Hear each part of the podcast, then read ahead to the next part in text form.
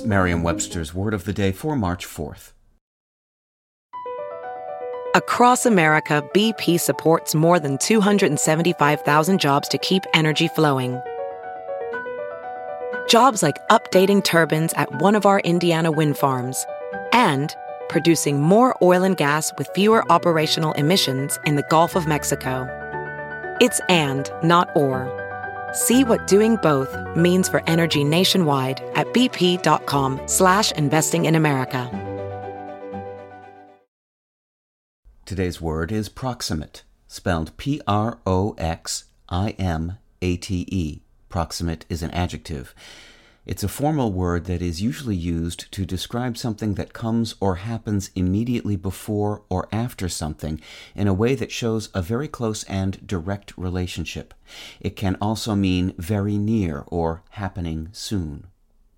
Here's the word used in a sentence from the New York Times by Adrienne Celt.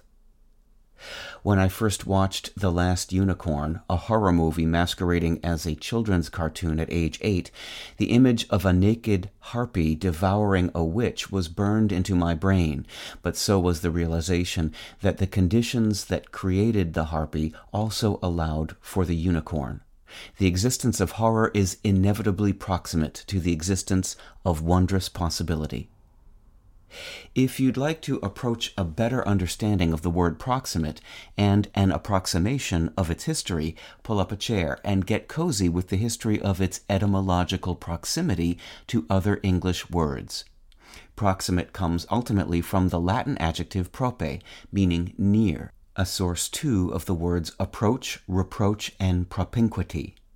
Other close relations of proximate are easier to spot they include the words proximity, approximation, and approximate. With your word of the day, I'm Peter Sokolowski. Visit Merriam-Webster.com today for definitions, wordplay, and trending word lookups.